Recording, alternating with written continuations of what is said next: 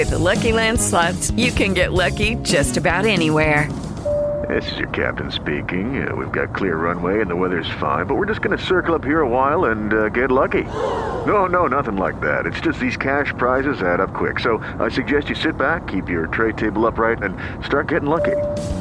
Play for free at LuckyLandSlots.com. Are you feeling lucky? No purchase necessary. Void where prohibited by law. 18 plus terms and conditions apply. See website for details.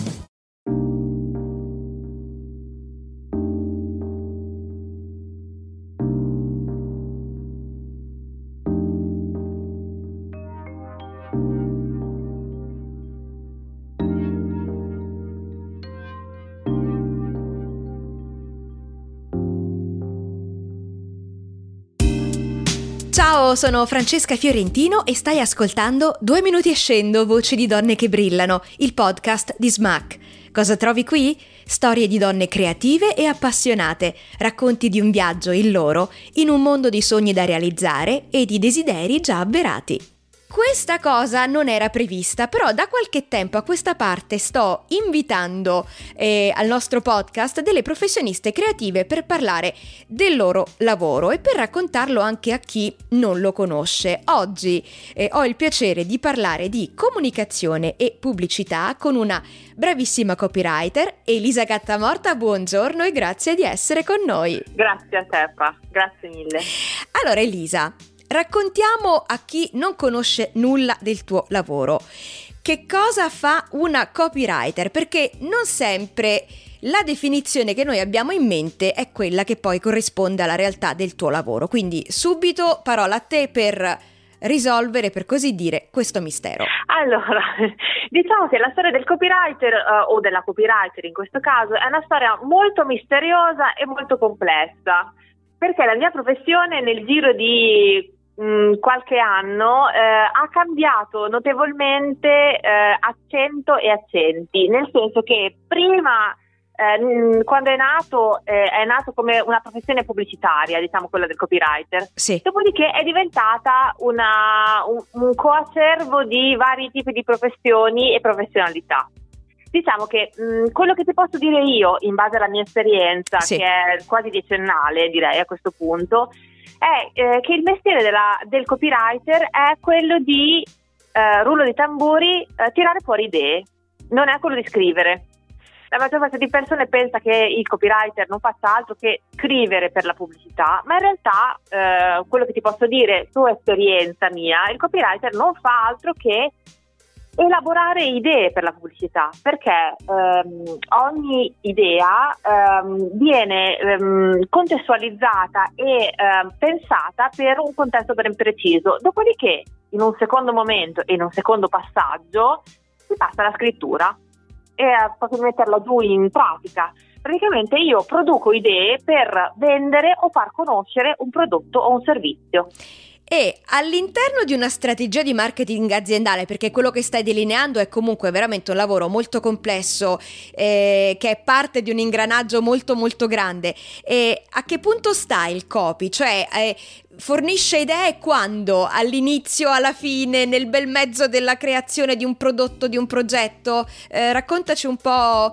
Do- allora, eh, nella mia esperienza, allora, il copyright, ehm, in base al tipo di professionalità mh, di cui stavamo parlando prima, cioè se scrive un articolo, potrebbe scrivere un articolo, potrebbe scrivere un comunicato, potrebbe scrivere un pezzo, eh, lì è, non è tanto copywriter quanto articolista, ufficio stampa, però spesso queste, queste task sono affidate al copywriter. Sì. In linea di massima, il copywriter, come lo intendo io, sta esattamente um, in una riunione uh, di brief. Quando il cliente uh, che, che, vuole vendere un servizio o un prodotto um, contatta un'agenzia oppure contatta il, il singolo copywriter che si occupa anche della strategia, eh, chiede praticamente co- quello che vuole, quello che desidererebbe fare, per esempio eh, uno spot o, per esempio, o, o un catalogo sì. o qualunque necessità abbia, parla di, delle proprie necessità e viene um, assistito da un team ehm, che prende le informazioni e le elabora creando un brief. Il brief è l'insieme di, di tutte queste cose che ti ho raccontato. A questo punto si fa una grandissima riunione in cui il brief viene passato ai copywriter, ai copywriter che lavorano insieme agli art director, che si, si occupano della parte visiva, diciamo. Assolutamente. E, mh, avendo tutte le, le, le informazioni che... Che ti servono o, oppure mh, preparando insieme eh, una serie di altre domande ulteriori, il copywriter si mette al lavoro per tirare fuori un'idea. Ecco, diciamo che viene subito dopo il brief. Senti Elisa, è un lavoro che riesci a svolgere con una relativa tranquillità oppure c'è sempre quel pizzico di incertezza che noi freelance conosciamo benissimo perché eh, in questi tempi di lavoro liquido, io lo chiamo così, eh, non, non, non, si lavora magari solamente per un'azienda, ma si lavora per tanti committenti, le cose da fare sono tante, ma insomma riesci comunque a um, gestire tutto con tranquillità oppure ogni tanto si affaccia quella eh, come dire, paura di non farcelo di, o di non, di non, guadagnare abbastanza, diciamo, all'interno di un mese. Ti parlo proprio veramente a cuore aperto perché sono le stesse paure che ho io, peraltro. Quindi... Allora, io ti parlo di, eh, della mia vita come, come, mi hai chiesto tu a cuore aperto. Sì. Guarda, ti dirò, la verità è che vado a periodi. Sì. Ci sono dei periodi in cui l'incertezza si affaccia nella mia vita perché magari eh, all'in- eh, all'interno dei, dei progetti eh, ci sono dei momenti di pausa oppure eh, preparo dei preventivi e ne preparo veramente moltissimi a cui non ricevo nessuna risposta mm. oppure Um, sono, um, ci sono delle, dei passaggi all'interno di alcuni progetti in cui il copywriter non viene coinvolto, quindi uh, io um, rimango un attimo con un gap di informazioni, con un po' sì. di mancanza di informazioni e eh, nello stesso momento, n- non nello stesso momento, e altri periodi, voglio dire, in cui per esempio può capitare di avere moltissimi progetti aperti e tantissima carne al fuoco e dover splittare la testa, proprio dividere il proprio cervello all'interno di, mm. vari, vari, gruppi di lavoro e vari progetti anche molto diversi tra loro. Quindi dipende dai momenti, eh, ci sono dei periodi di, di alta... Eh, di, di, alta frequenza di, di, chiamate di nuovi progetti e dei periodi di bassa. Eh, quindi il mio lavoro, come credo quello di tutti i professionisti, liberi professionisti, tutti freelance, va, io direi, a ondate. Io la chiamo così. Purtroppo io non vivo in un centro nevralgico della pubblicità. Allora, il mio lavoro di pubblicitaria ovviamente ehm, è molto più ehm, facile da, diciamo, da trovare e da, eh, da, mantenere in costanza eh, nelle città dove eh, si trovano moltissime, le più grandi agenzie pubblicitarie che sono in Italia, sono Milano e Roma. Sì ce ne sono diverse anche nelle, nelle città più piccole, però la, la, quantità di lavoro, i flussi di lavoro sono molto diversi, come potrai immaginare. Certo. Non vivendo né a Roma né a Milano, la mia vita è fatta di alti e bassi. Eh, per motivi personali e motivi mm, di, di, di, di, mio passato non ho potuto trasferirmi a Milano nel periodo degli studi, vi, vi parlo di Milano perché è più vicino a me e vivendo sì. io in Romagna. Sì e in questo caso io affronto de- delle, delle, fasi veramente di alti e bassi. Credo che um, ci siano delle realtà e anche di liberi professionisti um, che lavorano dentro hub uh, dove, dove si riuniscono varie tipi di professionalità che hanno agenzie più vicine a cui a volte magari il flusso di lavoro è più costante. Ecco, questo lo devo dire. Uh, io per mia scelta e mia vita uh, sono un po' fuori e questo mi, mi, mi, dà dei vantaggi, cioè vedo la vita, mh, mm, diciamo, tasto la vita vera, un po' meno artefatta dalla pubblicità. Sì. Però ho anche un flusso, diciamo, minore di lavoro, questo lo devo dire.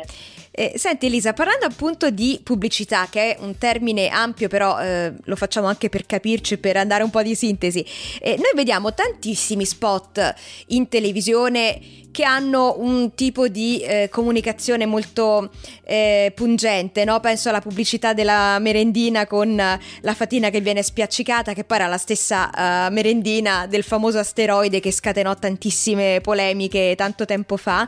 E anche sì. le strategie eh, pubblicitarie di un'agenzia come Taffo che eh, ironizza moltissimo sulla morte che è appunto il suo pane quotidiano, passavi il termine, e, e che piace tantissimo perché proprio per questa sua ironia ehm, affascina molto il pubblico.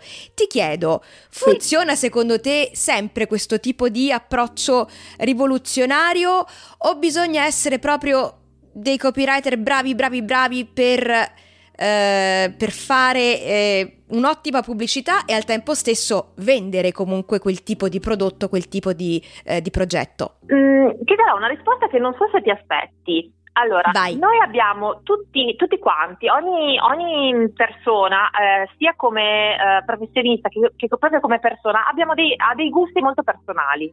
Per cui ti dirò questo, non è tanto questione di approccio eh, quanto questione di target. Vi spiego meglio.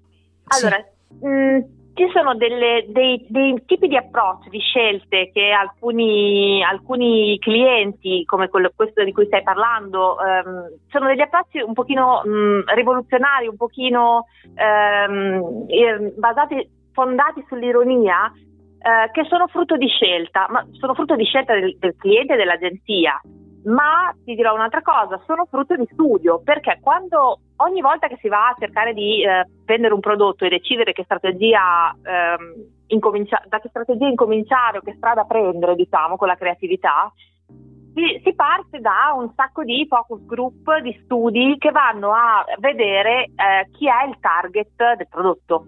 Per capirci, tornando sempre all'esempio della merendina, eh, sì. Io credo che prima di decidere di prendere questa strada dell'ironia, che è, una, è stata una scelta vincente e molto divertente, si sia fatto una, uno studio sulla, sull'età media delle persone che compravano diciamo, quel prodotto e sulle loro preferenze, cer- capendo che erano mh, delle persone che potevano recepire quel, quel progetto e quel tono di voce.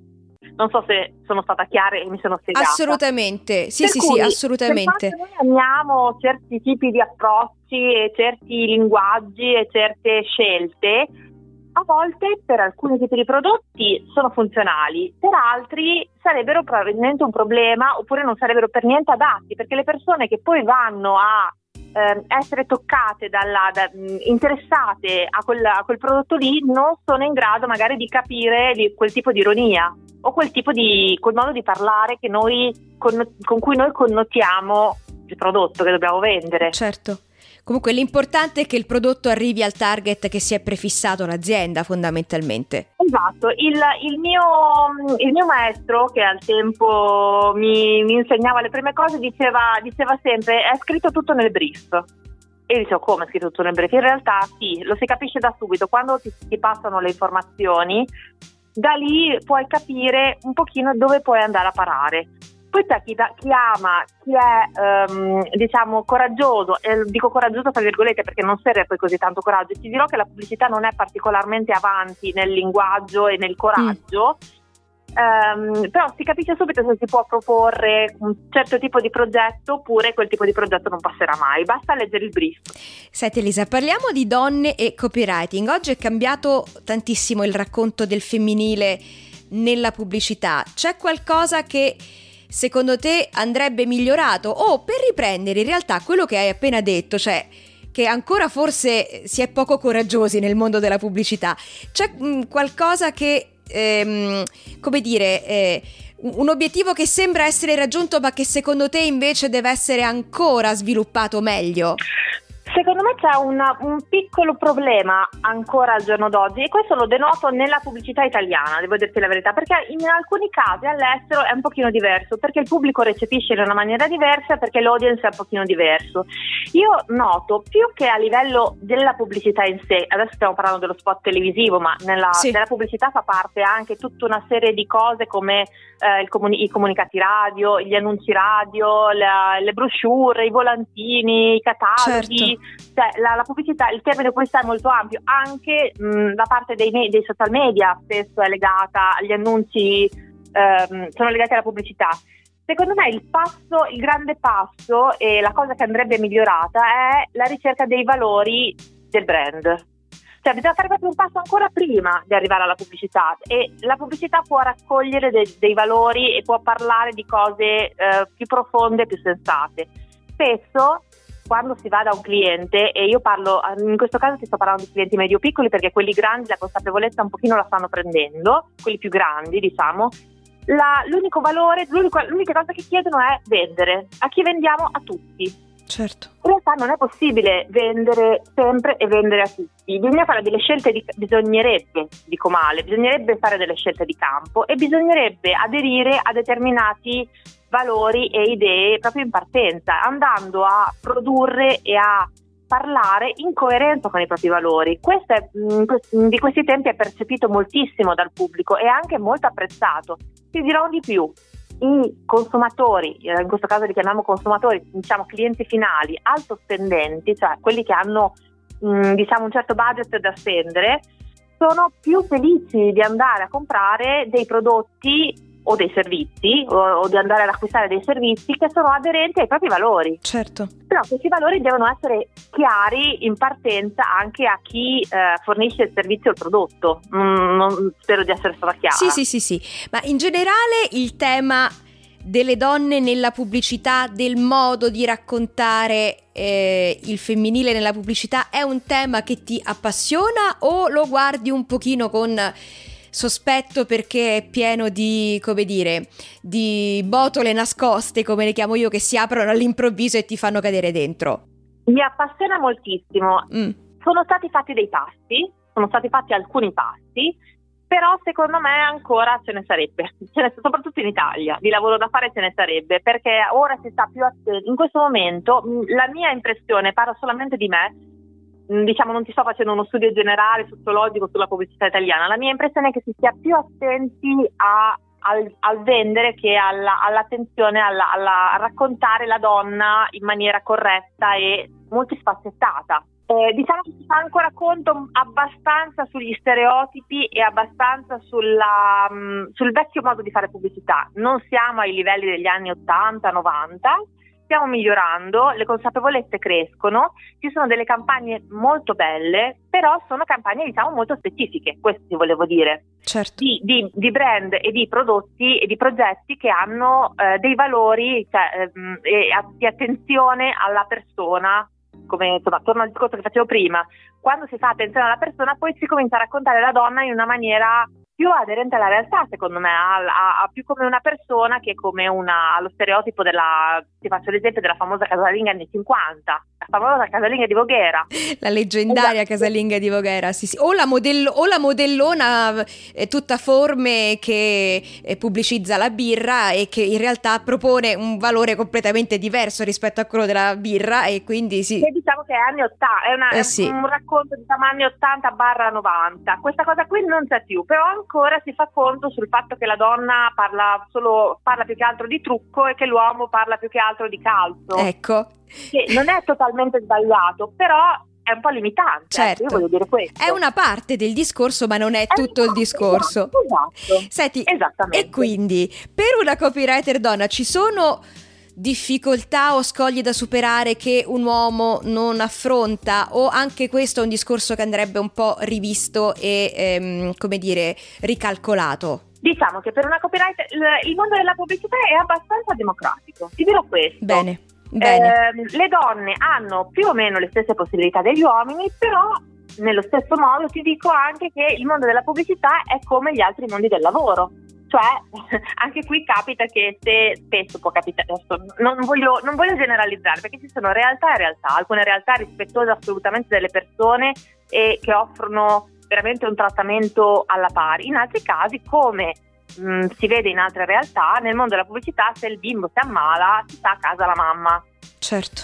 E quindi se una donna eh, sono poi anche diciamo non solo scelte dell'azienda sono anche scelte diciamo della persona in sé ti dirò che la pubblicità negli ultimi anni ha fatto grandi passi. Non ci sono moltissime donne a, a, livello super alto nella pubblicità, però le direttrici creative si moltiplicano. Ti dirò che le grandi agenzie hanno cominciato a fidarsi e affidarsi delle donne e a fidarsi dei loro occhi, dei loro occhi, della loro creatività, delle loro capacità eh, creative, che sono secondo me doti molto importanti, e finalmente si comincia a vedere delle donne che fanno dei bellissimi lavori e sono responsabili anche di bellissimi lavori.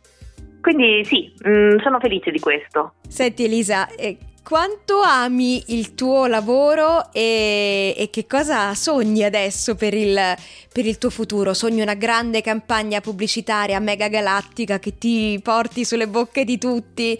Oppure non so, qual è il, il tuo sogno nel cassetto? Guarda, ti faccio la domanda che più classica non si può.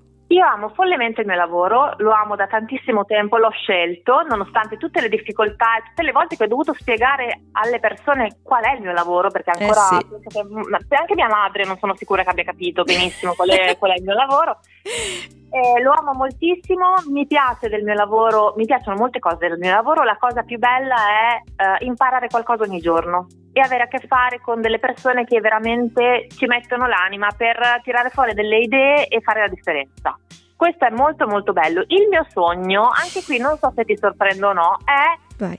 vivere in serenità del mio lavoro. A me non, non sono una grande fan dei mega premi, delle super agenzie, della anche qui te la sto dicendo male, non è che non sono una grande fan, conosco delle persone meravigliose che lavorano a livelli altissimi e questo te lo dico col cuore.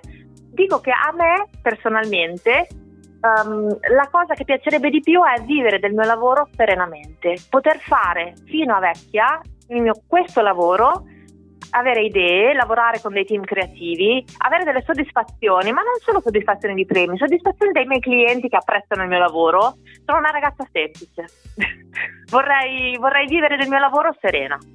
Eh, le cose bellissime mi piacciono molto e sono molto felice di poterle condividere, sarei felice di poterne fare di cose belle e creative ma di base mi piace, mi basta vivere di creatività. A me questo sogno piace un sacco, guarda che ti dico, io proprio appoggio la mozione ragazza semplice con grande gioia e con grande trasporto.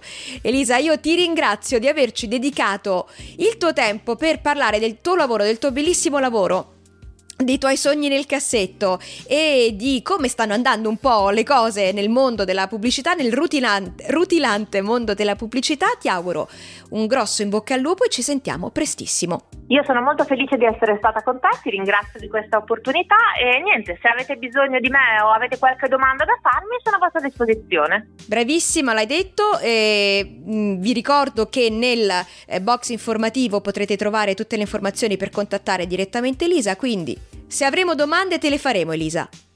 Certo, sono qui. Hai ascoltato Due minuti e scendo voci di donne che brillano, il podcast di Smack. Lo trovi ogni mercoledì su Spotify, iTunes e sulle principali piattaforme. Lascia un commento e recensiscilo e se ti piace condividilo ovunque. Seguimi anche su www.smackonline.it.